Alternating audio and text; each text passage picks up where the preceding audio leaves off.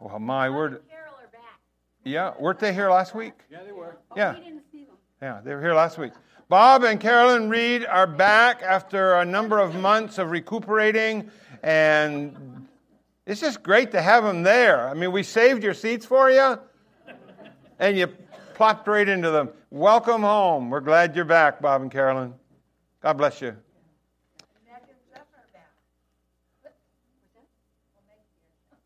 Who is? Who are? Meg and Jeff. Welcome back.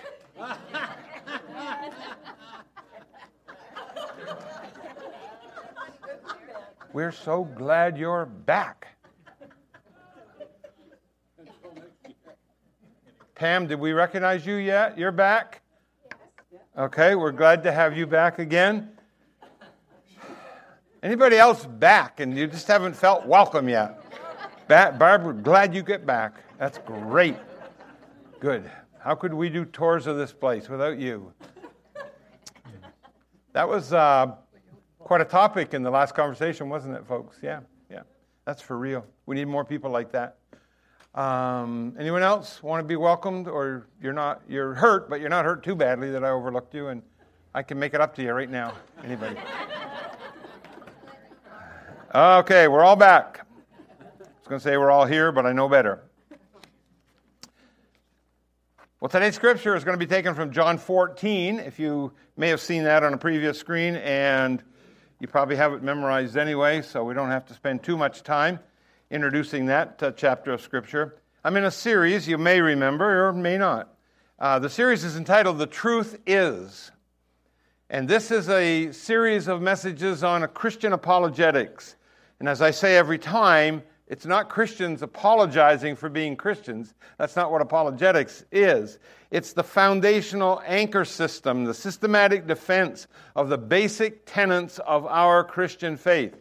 And if you don't know what those basic tenets are, or where they come from, or why they're rock solid like nothing else is, then all you need to do, if you haven't gotten in on all of these uh, messages by the end of the series, is go back and get the ones that you didn't get, uh, either by CD or uh, you can download from our website, and you can get that systematic defense of the basic tenets of faith.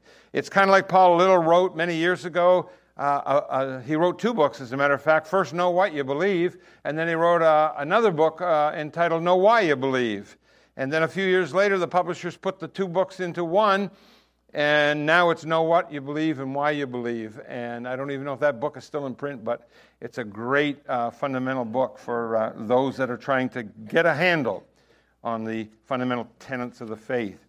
Uh, the American poet John Godfrey Saxe, uh, who lived back in the 1800s, he was actually born in 1816 and lived for about 70 years, he based the following poem on a fable, strictly on a fable, which was told in India many, many, many years ago. So I have it on video, and um, I'd love for you to listen to this. The Blind Man and the Elephant by John G. Saxe. It was six men of Indostan, to learning much inclined, who went to see the elephant, though all of them were blind, that each by observation might satisfy his mind. The first approached the elephant, and happening to fall against his broad and sturdy side, at once began to bawl, God bless me, but the elephant is very like a wall. The second, feeling of the tusk, cried, Ho, what have we here? So very round and smooth and sharp. To me 'tis very clear, this wonder of an elephant is very like a spear.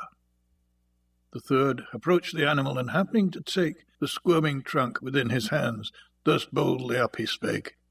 I see, quoth he, the elephant is very like a snake. The fourth reached out his eager hand and felt about the knee. What most this wondrous beast is like is very plain, quoth he. Tis clear enough the elephant is very like a tree. The fifth, who chanced to touch the ear, said, E'en the blindest man can tell what this resembles most. Deny the fact who can? This marvel of an elephant is very like a fan. The sixth no sooner had begun about the beast to grope, then seizing on the swinging tail that fell within his scope, I see, quoth he, the elephant is very like a rope. And so these men of Indostan disputed loud and long, each in his own opinion, exceeding stiff and strong, though each was partly in the right, and all were in the wrong. Moral. So oft in theologic wars, the disputants, I ween, rail on in utter ignorance of what each other mean, and prate about an elephant not one of them has seen.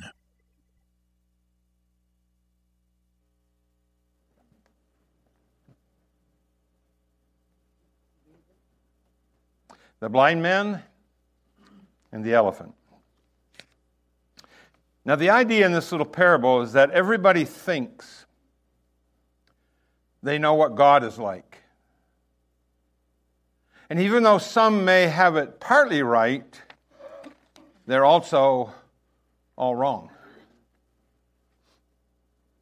For how can anyone know what God is like when none of us has ever seen him? We're like blind people groping about. One sees this part of God, another person sees another part, and we're doing our best, and each of our experiences are legitimate, but they all fail to get at the reality of what God is like and who He really is. There are, however, some problems with this delightful little poem, and I find it a very striking poem. The most obvious is that as blind and as misled as these men were, listen to this, they really did have hold of an elephant. The elephant was very much alive, very much real, really did exist. And the second thing to note is to follow the parable's intent. What if the elephant could have spoken to the men who came to see, see him? What if he had spoken as God has spoken to us? What if the elephant said, You need to know this about me, and you need to know that about me? Not only do you need to experience more of me, but I'm even going to tell you how to live. I'll tell you things that you would never be able to discover on your own. What if? What if? What if there were writings of the elephant's sayings which told what he was like? Even more, what if the elephant, fantastic though it may seem, was capable of sending a human, though one of his own essence, who could relate in personal ways what an elephant really was? From the perspective of someone who knew perfectly what an elephant was and also knew what it was like to be human. You see, the blind men were all wrong, but only because they were each relying on their own efforts and their own limited experience. Now let's consider. In the Christian faith, we do not rely on individual experience. That doesn't mean we don't have individual experiences as Christians, but we don't rely solely on those.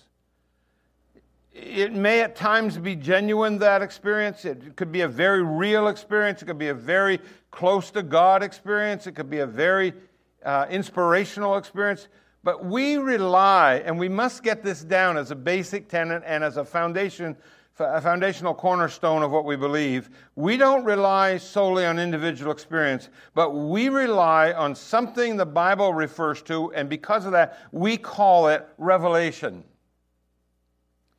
You remember the story of Jesus, hopefully you do, asking the disciples, well, well out, there out there in the community and in public, who, whom do people say that I am? What are people saying about me? How do they explain me? How do they identify me? And the disciples said, Well, there are some out there saying that you're Elijah. And there are others who say you might be Jeremiah. And there's even some, uh, they, they think you're just one of the Old Testament prophets who's come back to life to live amongst us. You know, it's kind of similar to the blind man saying, First blind man said, He's a wall. Second blind man said, He's a spear.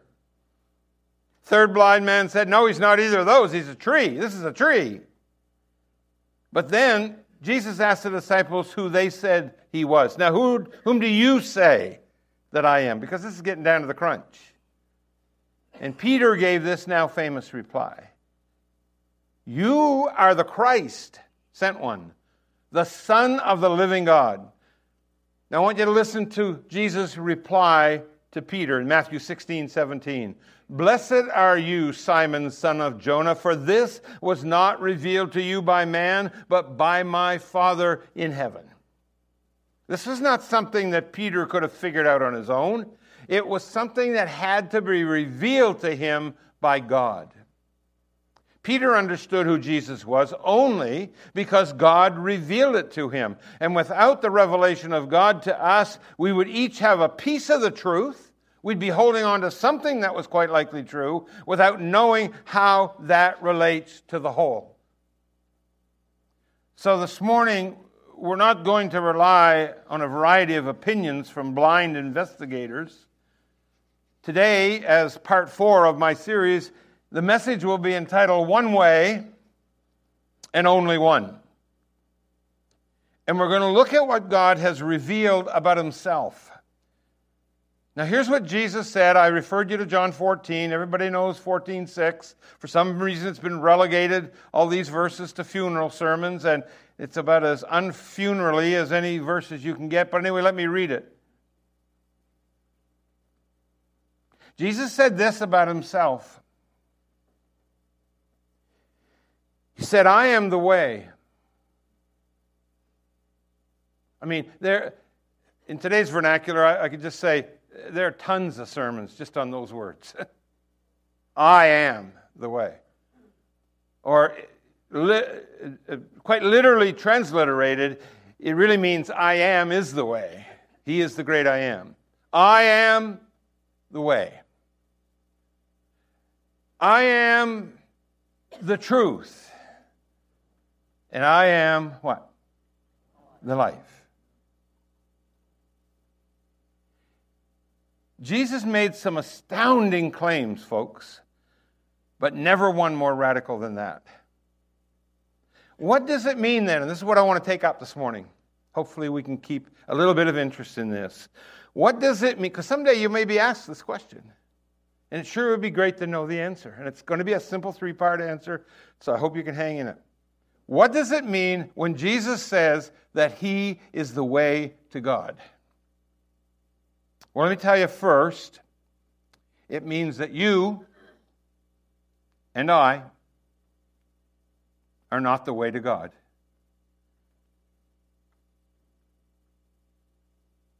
There are two errors present in today's world which cause people to, to believe that they're the way. One is the New Age philosophy, and the other is a religion of works. The New Age religion convinces some people that since they are spiritual beings, and that whole definition of spiritual beings is so different from one set of people to the next, they are in fact a God. It's being popularized by well known people, and I'm not going to name any, but several of the movie stars, the Hollywood crowd. And I'm not just picking on them, but it seems like whatever they do gets magnified. Now, it's very appealing to a lot of people because it means that if I am my own God, then I get to make my own rules. And, and I don't want to politicize this, but that doesn't just hold for the, the, the, the Hollywood set. This creeps over into things like politics. This creeps over into every facet of life. Because if I'm my own God, then I make my own rules.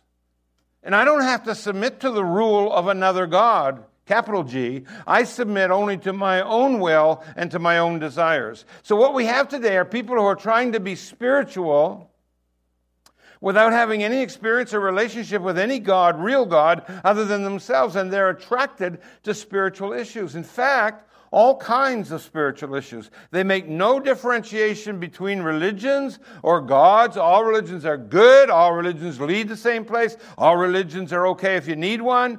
They don't make any differentiation between good or evil. You say it's evil, but I don't. I think it's okay. They make no differentiation between conflicting ideologies or moral distinctions of any kind. As long as it is, can I say it again in quotes, spiritual and spiritual sounding to them, it's good. So that could be yoga, that could be transcendental meditation, that can be Baha'i, that can be tarot cards, go on and on. The list is endless. You see, it makes no difference. People may be into Eastern mysticism, astrology, uh, astral projection, and feel in tune with the spiritual realm, whatever, whatever they mean by that, but they do not consider Jesus Christ as an option. Now, once you stake your claim there, you are in trouble. You have to ask yourself why are people flocking to these kind of philosophies.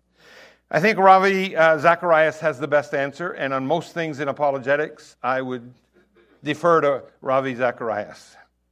I want to read a quote from one of his books. He answers the question why people are willing to try anything in this world but Jesus. And here's what he says because Jesus calls you, listening carefully, Christian, to die to yourself. Anytime truth involves a total commitment in which you bring yourself to complete humility, to the surrender of the will, you will always have resistance. He goes on to say Christ violates our power and our autonomy. And at the, Check that out, make sure everybody's okay. At the heart of the rejection is resistance to the claim. Well, somebody stay. I'm going out there and preach.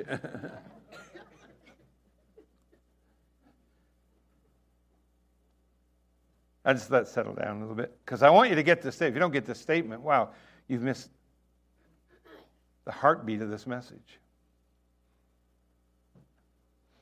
One thumb up. Okay. Any truth in any time truth involves total commitment, in which you bring yourself to complete humility, to the surrender of the will, you will always have resistance. Christ violates our power and our autonomy. And at the heart of the rejection is resistance to the claim of who he is. People just can't accept who he is. End of quote. Now, the attractive thing about the New Age religions, if you're into one or you're thinking of going into one, is that you get to be your own God. You are your own Savior. You make your own way. You make your own rules. It's especially true of those who worship success. Even within Christianity, there are those that, that want to be their own Savior. I call it the heresy of legalism. And as I think of it, and I think of my own past, and I think of my own history since accepting Christ and really committing my life to Him. And as I think of my years in ministry, and as I, I was doing notes for this message, I even wrote beside it, Please, God, forgive me. Not only for getting sucked down into that vortex and not getting out of it, but uh, affecting a lot of other people, stuff that I did that I couldn't undo, all in the name of legalism. What a great Christian I was. Legalism does not really bow the knee to God. And I wish somebody had looked me straight in the eye and said that X number of years ago. The legalist believes that instead of being in debt to God, God's in debt to him or to her. He believes God owes him something he, because he believes he's earned his way into heaven. He's going to earn his way by his own efforts and by his own uh, uh merit. Uh, he, he, he kind of acts this way Give me the laws and I'll obey them right to the T. The legalist says to God, If you have anything more you want done, give it to me. I'll do it. It's kind of sneering, if you will. God, forgive me. At the mercy of God and the forgiveness of God and the grace of God. Matter of fact, people brought up in that system often, often, often have great difficulty accepting the mercy of God, the grace of God, and practicing, I hope you're listening, the forgiveness of God. Those are harsh terms, but it's true as I'm saying them. See, the thing is, for a legalist, everything's beneath him. Everything is something that I can criticize, something that I can judge, and no matter what the score at the end of the game, I win. Because I'm better. The legalist cannot admit he's a sinner. He might say the words, but he doesn't live them as if he means what he's saying. It seems beneath him to even think that. That person feels like a very good person, a great Christian. But how can you be a great Christian and not depend on Jesus Christ to be your Savior? Because if you're thinking in your own mind, you can just do what you want to do and do it the way you want to do it and call it Christian, and God's going to be pleased with you, and you don't really need to accept the grace and forgiveness of Christ. You become your own Savior. And you're saved then by works. And it's all about your pride. And pride cannot admit that it needs help. That's a good one for your notes, and I don't have it on the screen, and you ought to write it down. Pride cannot admit that it needs help. I didn't say pride will not admit, pride cannot admit that it needs help. Hmm.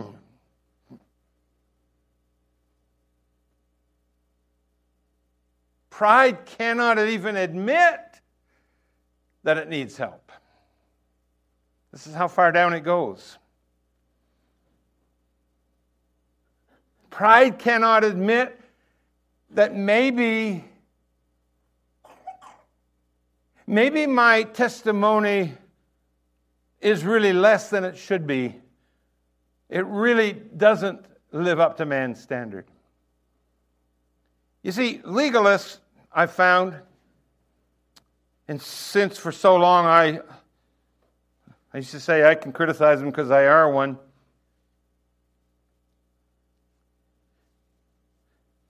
They're really people who try to be Christian. Everything's Christian without Jesus. Everything's Christian without the power of Jesus. Everything's Christian without the inspiration of the Holy Spirit. Why? Because I am so self sufficient, I can handle it. I can do it. Just give me more rules and I'll keep them. Now, in 2 Timothy chapter 3, here's what the Bible is talking about when it talks about, and I think we have this on the screen. The, the Bible talks about these people. And it says, having a form of godliness but defi- denying its power, have nothing to do with such people. This is New Testament, folks. This is the Apostle Paul writing. He said, Those are people that have a form of godliness. If you saw them and heard them and watched them in their church activity, you'd think, man, they just dropped out of a cloud. They just came straight down from heaven. They're God's appointed, they're here on a, on a mission but they deny in their lives in ministry, they deny the very power of God. Now, I'm going to say to you, you are not the way. I am not the way. You can never be the way. And I certainly can never be the way. Here's why because Jesus is the way. Can I say something else about that? It's very simple. He is the only way that any living being can ever come to God Almighty. You're not God. I'm not God. Not one of us will ever become God. So we can't be our own Savior. And if I could be good enough, do good enough, do enough stuff that merits entrance into heaven, and I could do that on my own, then let me make another historical statement. Not hysterical, historical. Jesus Christ died on the cross of Calvary for nothing. That was just a bad drama. If I can get myself to heaven. It wasn't even necessary for him to come to this earth and die in your place or mine. And it's not necessary for you to believe in him since you believe in yourself and you're going to be your own God. But Jesus said, wait a minute, I am the way. So if we claim to be the way, it boils down to this either Jesus is right or we're right.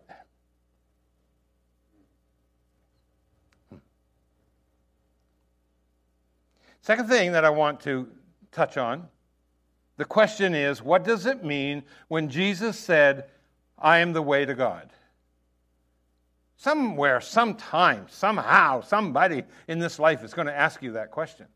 And if not, prime the pump a little bit and get them interested. Maybe they'll ask you that question. Now you've got one part of the answer because you say to them, I'm not the way, you're not the way. The second part of the answer is other religions are not the way, or other faith, bodies of faith are not the way. And this is the real tough one because this is the one, uh, the real objections people have about the Christian faith center in this point. I'm not afraid to tackle it, and I hope you're not afraid to listen. They say, no, that's too exclusive. That's exclusivity and excludes the claims of all other religions because they are also the way. They have their own way. They do. The idea floating around is that Christianity should say that it is one, it is one of the many ways. That's what's called radical syncretistic pluralism. It puts all religions on a gigantic spiritual salad bar and invites people to come and take a little of this and a little of that, cafeteria style. Whatever part you like, reject whatever part you don't like, and then pour all over it your favorite dressing. A meal of just lettuce or just bacon bits alone, the reason goes, would be unappetizing. You know what? It's the variety that makes it interesting. What if the reality is that only one of the things on the salad bar is actually food? And the rest has no lasting nutritional value. Or let me use another illustration. I think this one will hit home, very close to home. Let's imagine. I wish it could be, I wish we could do more than imagine this. I really do. My heart just cries. I wish we could. But listen to this illustration if you would. I think it really illustrates something. Let's imagine, and let's keep hoping, that through genetic therapy research going on at several universities like Yale and, and, uh, and, and, and certainly right here at Jackson Laboratory, there is, let's just say, wouldn't it be something that there's a sudden breakthrough in the search for a cure for cancer? Amen. No, no, no. Here's what I'm talking about. I'm talking about a completely non invasive completely non invasive, painless, one time treatment that would reverse the spread of any cancer, and cancer would simply, in my own words, dry up and go away. Just think, no more need for relay. Wouldn't that be great? Really? I mean, some of you like relay and, and you like the toasted marshmallows, but wouldn't it be great to have no relay because there was no reason to have one? Let's imagine this is not a partial cure for a particular strain of the, of the disease, just for some people, but it works every time, in every situation, for every person. Stretch your mind with me. Because you know, some of the other therapies to counteract this are, are worse than the disease itself. And we've watched it inflict, some of them inflict at least as much suffering. And other organs of the body are affected by the treatments, and none of them has a 100% cure rate. None of them. So let's imagine everyone on the planet has cancer. Expand your mind. Think about it. Everyone on the planet has cancer. So that means everyone on the planet is in need of a cure. would it be close minded, narrow, or arrogant for the scientists at JAX to say, oh, the genetic therapy way is the only way? You have that, you won't have cancer any longer. Or would it be the kindest, most loving thing that they could say, born out of concern and compassion? Others might still have confidence in what they've been used to, and they'd be free to try dietary cures and radiation and acupuncture and everything else, and no one would stop them if that's what they chose to do. But would it be wrong to try and convince people that there was only one cure? Would it be wrong to believe that this is the only true cure for everyone infected in this whole world? Would it be wrong to do that? Would it be wrong to tell people if we knew it was true? There's a cure. Would it be wrong to tell them? I'm dying. Help me. No. That's no. This is two more minutes, Bob. I'm fast asleep. No, this is yes, okay? You okay with the illustration? I thought this was the clearest illustration I've ever seen, really. Ever thought about. And I know you agree, way down deep in your heart.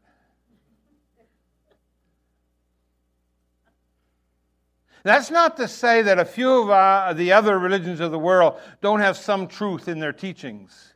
That's not to say that other religions in the world don't have some value.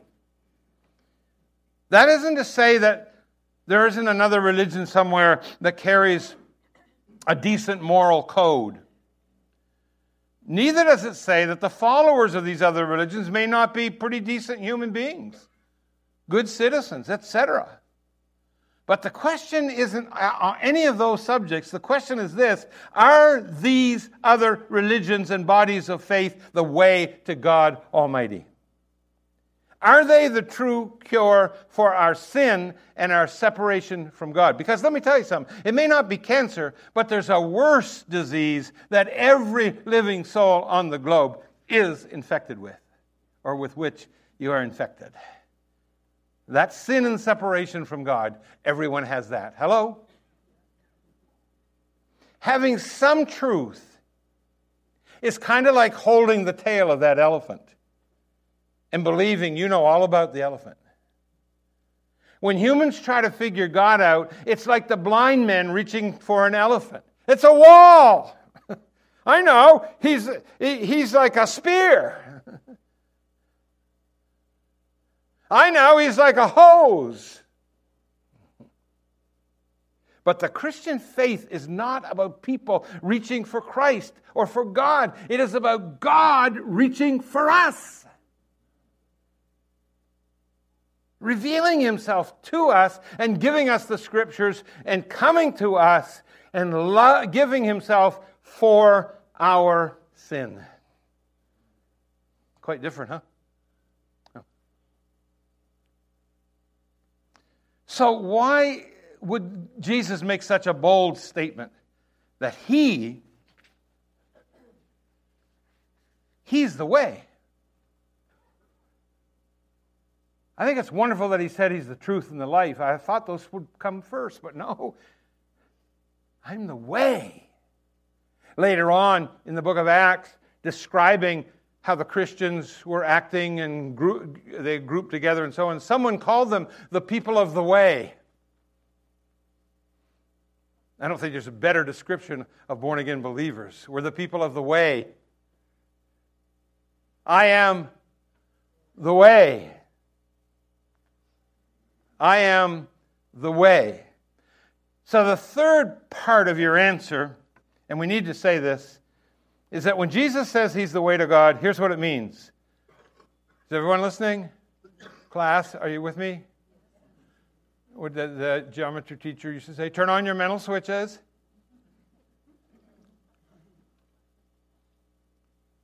Here is the third thing you need to say as to why what, what Jesus means when he says he's the way to God. Now, everybody's with me? Here we go. Because Jesus Christ is the only way to God. QED, quadrant demonstratum. That's all you need to know. Now, here's what we're left with I'm simplifying this for my own sake, because if you get it too complicated, I'm the first one out. It's either Jesus Christ is who he said he was, or he's a complete and total fraud. And a whole lot of people have followed that fraud, if that's the case. When he said further in John 14, 6, no man, nobody comes to the Father except through me. Nobody, no exceptions. He never went on to explain that. He never unsaid it. He never corrected himself. It was never commented on again. He just said, I'm the way, the truth, and the life. No man comes unto the Father but by me. Now, there's a truth. This series is entitled The Truth Is. There's a truth. Well, by the way, if it isn't, then it's one of the biggest lies that's ever been foisted upon humanity. There is no in between. And, folks, this is what we got to understand. Unquestionably, the scriptures teach that Jesus Christ is the universal Savior. He's the Savior of all mankind. The witness of the church throughout the ages has been that Jesus is the only way to God. The scriptures teach that, that he's the universal uh, Savior. The witness of countless millions of people down through the quarters of time attest to the fact that after placing their belief in Jesus and receiving him into their lives, they have found his claims to be true. Have you? Have you? Have you? Have you? Have you? Yeah. And I have too. After searching those claims, hearing those claims, listening to others, I found those claims to be true.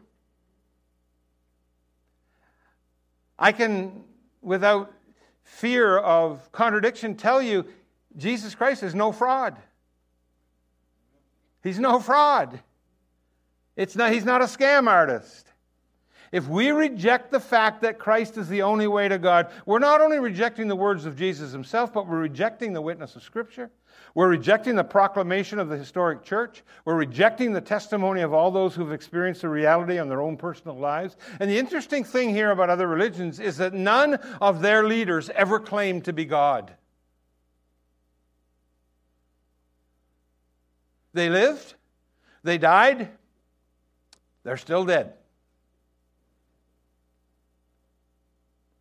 Certainly, none of them have a God who comes to earth to visit the human family in human form in order to die for them a redemptive death and then rise from the dead.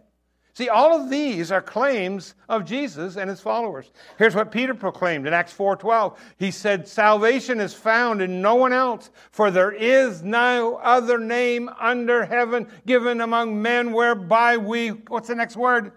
Must be saved." Will we believe our, those words of Scripture? Are we going to go by politically correct doctrines of the day? Have at it if that's what tickles your fancy. I'm going with the true, eternal, unbounded Word of the living God. Maxie Dunnam, the once president of Asbury Theological Seminary, told a, uh, of a, a, a, conference he was in, a huge conference on world evangelism. Several speakers from different parts of the world talking about the importance of religious pluralism, the need for interreligious dialogue. Some even talking about the negative impact of Christians witnessing to people of other religions and the dangers of imperialism in churches which had a passion for, uh, for evangelism and saving souls. And Dunnam said this We heard Jesus is our Savior, but not necessarily the Savior of mankind. And that the paths to salvation in other religions are just as legitimate as the way of salvation in the Christian religion. But then a certain bishop from Pakistan, a country where Christians are definitely a minority, who suffer greatly for their faith, he stood up and with conviction and passion, he said these words.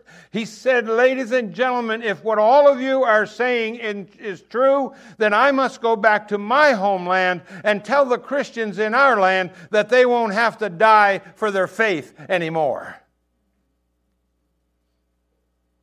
See, the belief that Jesus Christ is the only true way to God is not just some abstract theological consideration. It's the belief that Christians for 2,000 years have based their lives on. And they have suffered and bled and died for that belief, as many are still doing today in many parts of this world. So, Acts chapter 4 12 Salvation is found in no one else, for there is no other name under heaven given to mankind. You read the rest with me?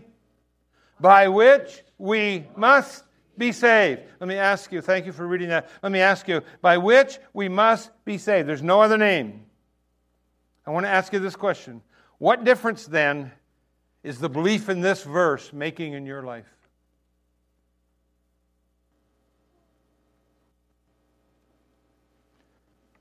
Church, if we're not going to go out in our world and live Christ, tell me what's the point of coming in here and singing of Christ?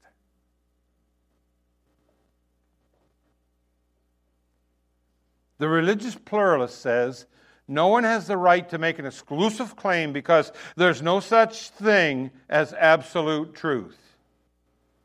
He's absolutely wrong. This is a very popular notion today uh, George Barna, the pollster, indicates nearly 75% of Americans do not believe in absolute truth.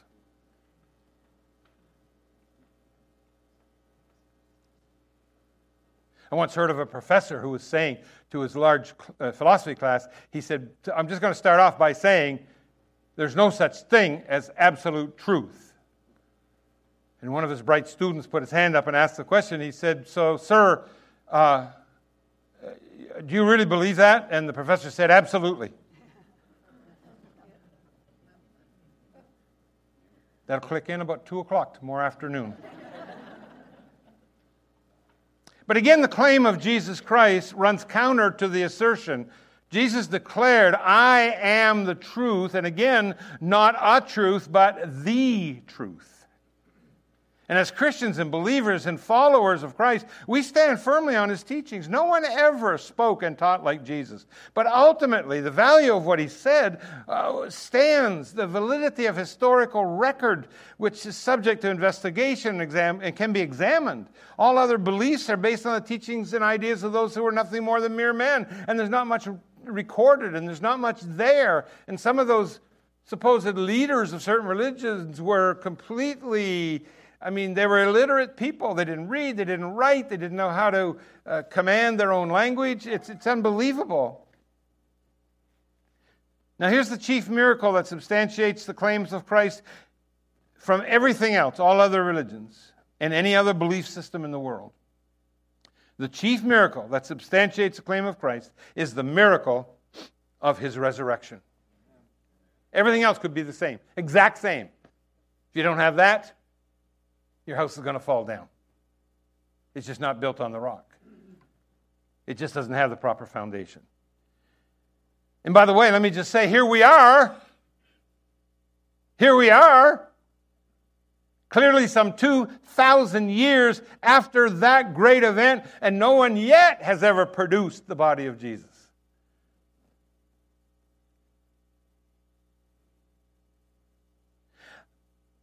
Some religious philosophical leaders have come and gone, they've risen, they've fallen, but none have ever come back from the dead to carry on the work like Jesus did. Pretty unique, huh?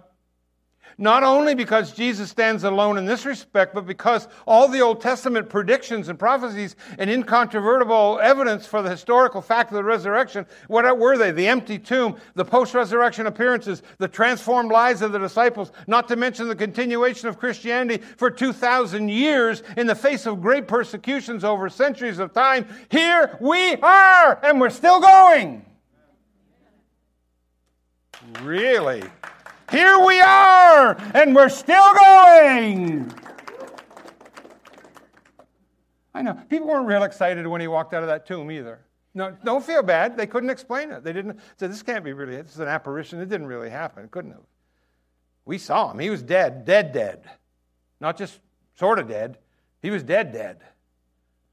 And I'm sure they were shocked too. And you were just shocked by what I said. But you know what? After 2,000 years of time, here we are. Still going, still believing, still serving, still knowing that He is the Christ, the Son of the living God. The work Jesus performed and continues to perform points to his being the embodiment of absolute truth, his teachings being an expression of absolute truth. His claim to be the only way to God is an absolute truth that no, one cannot afford to ignore. People just take it or leave it and ignore it along the way. You can't ignore this, only to your own peril. But, Pastor uh, let's lighten up a little bit, okay? Bob, you're, you're too serious about this subject, and I know you're trying to make a point on this series. Uh, just answer this question for us because I think I know the answer. If you don't, I'll take over. Don't all roads anyway lead to heaven? Have you ever heard anybody say that, by the way? You ever? Anybody ever heard that? Oh, yeah, hands are popping up now. Yeah.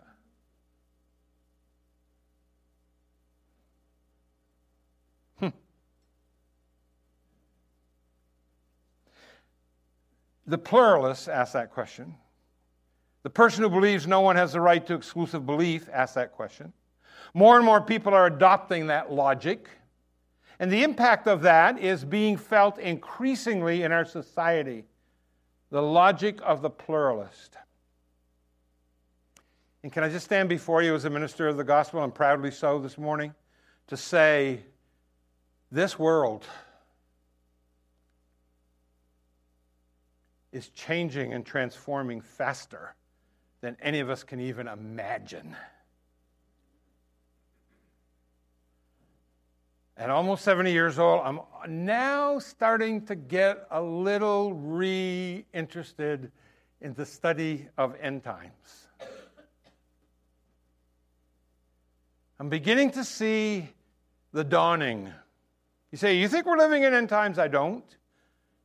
But I think we're living in the dawn of end times. All that needs to happen now is for the return of Christ. And the lid's going to blow off this thing. We have no idea what it's going to be like. when we read Scripture now and read a newspaper the same day, you get real serious. Don't throw your hands up in the air and, oh, I don't know what we're going to do. We can't listen. He's still in control. He still loves you with an everlasting love. Jesus died on the cross for you. And if you've accepted him and walk with him and love him, you don't have anything to worry about. Oh, you may get your head cut off, but I mean, how do you lose if that happens? You still fly. I can't believe you go in airplanes and fly. I say, if she goes down, I'm going up. Huh? How do you lose? I mean, the New Testament is full of that teaching.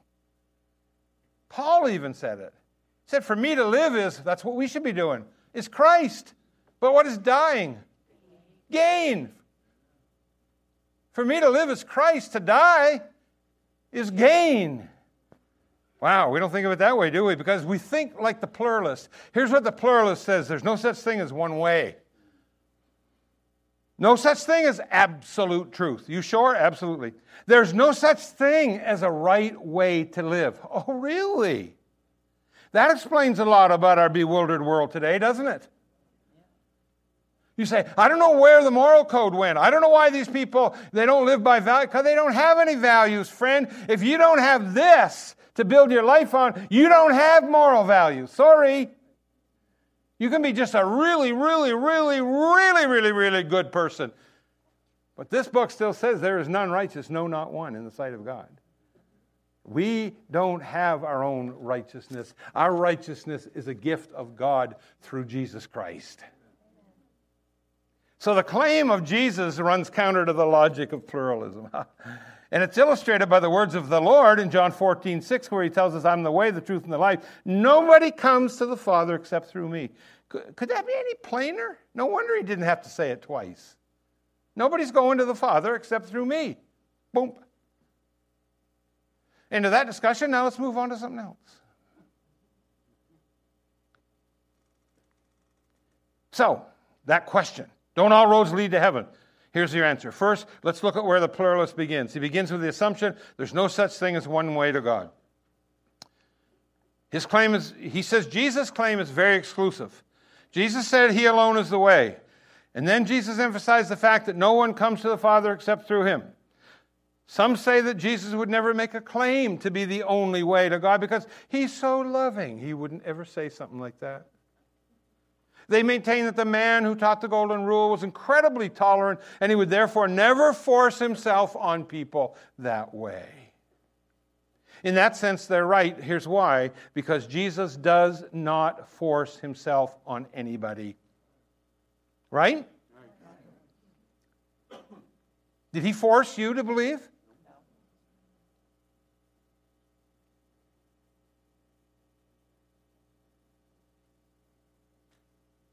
See, he lays out the truth and he waits for you to act on it, or me to act on it.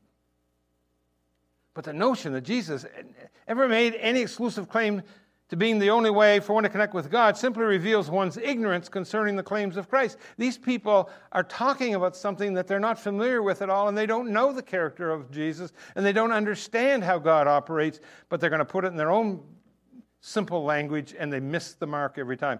Here's an example, John 3:36 Jesus said, "Whoever believes in the Son has eternal life, but whoever rejects the Son will not see life.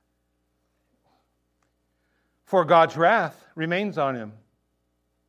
So it all boils down to this. People want to justify their desire to live life their own way. They don't want to live God's way. Even good Christian people, they get to a point and it's like, I'm just going to go my own way. Oh, good. Good luck with that.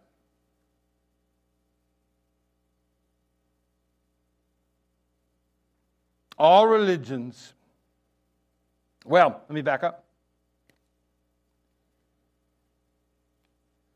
If Jesus said he's the only way, you can't get there except through him, and he is the only way, then life apart from him really is no life at all.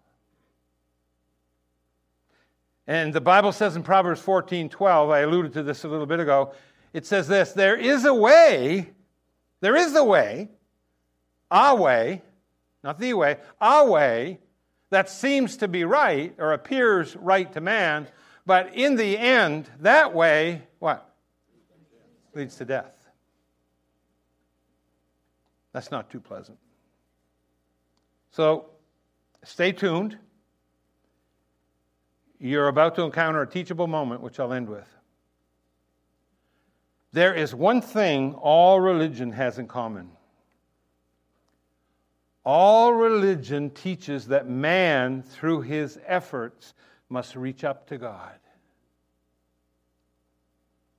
And that's where the message of Christianity and the claim of Jesus Christ is unique. For Jesus taught that he, God, through his efforts has reached down to man. The claim of Christ and the claims of all religion move in opposite directions. And let me just tell you something if you haven't figured it out. If you're traveling in opposite directions and expect ever to arrive at the same defin- uh, de- uh, uh destination, I have some bad news for you. That's not going to happen. And it sums up like this Jesus made it abundantly clear. The way to heaven is through Him. The way to uh, discover absolute truth is through Him.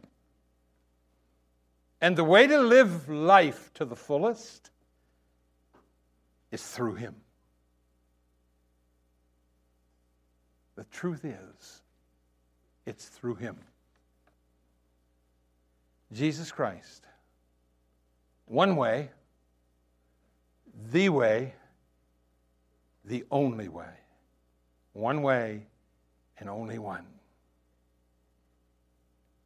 Do you know Christ? That's the question. Do you know Him? Knowing Him, you will know the absolute truth. Knowing Him, you will know the meaning of life. Knowing Him, you will know the joy of sins forgiven and a home in heaven. Do you know Christ? Here's what I'm going to say to you.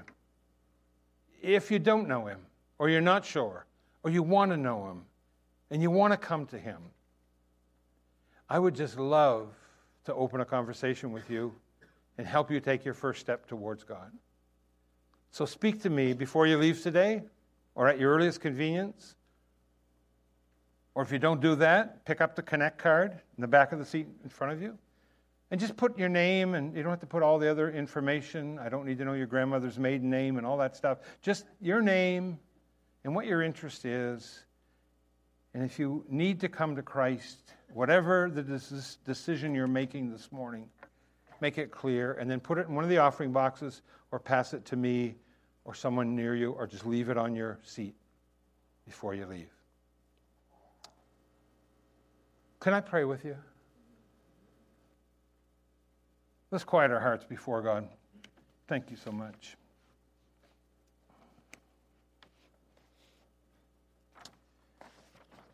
Heavenly Father, thank you for your truth, inexhaustible truth, undeniable truth, incontrovertible truth. Thank you that it's eternal, and yet thank you that it's personal. Thank you that it reached down for us. And our hope is found in nothing less than the shed blood of Jesus and his righteousness. Thank you that even though we know in our heart of hearts we cannot claim any form of righteousness on our own, he is our righteousness. And that makes us right in your sight, Heavenly Father, and we praise you for it.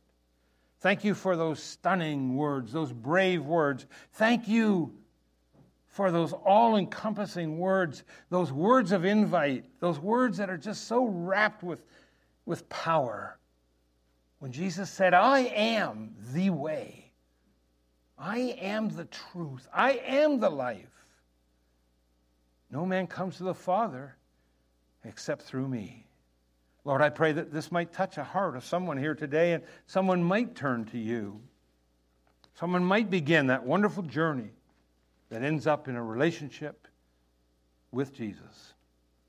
And for all of this, we'll give you praise. For we pray in Jesus' name. Amen. We're going to ask that you just listen and watch the short video.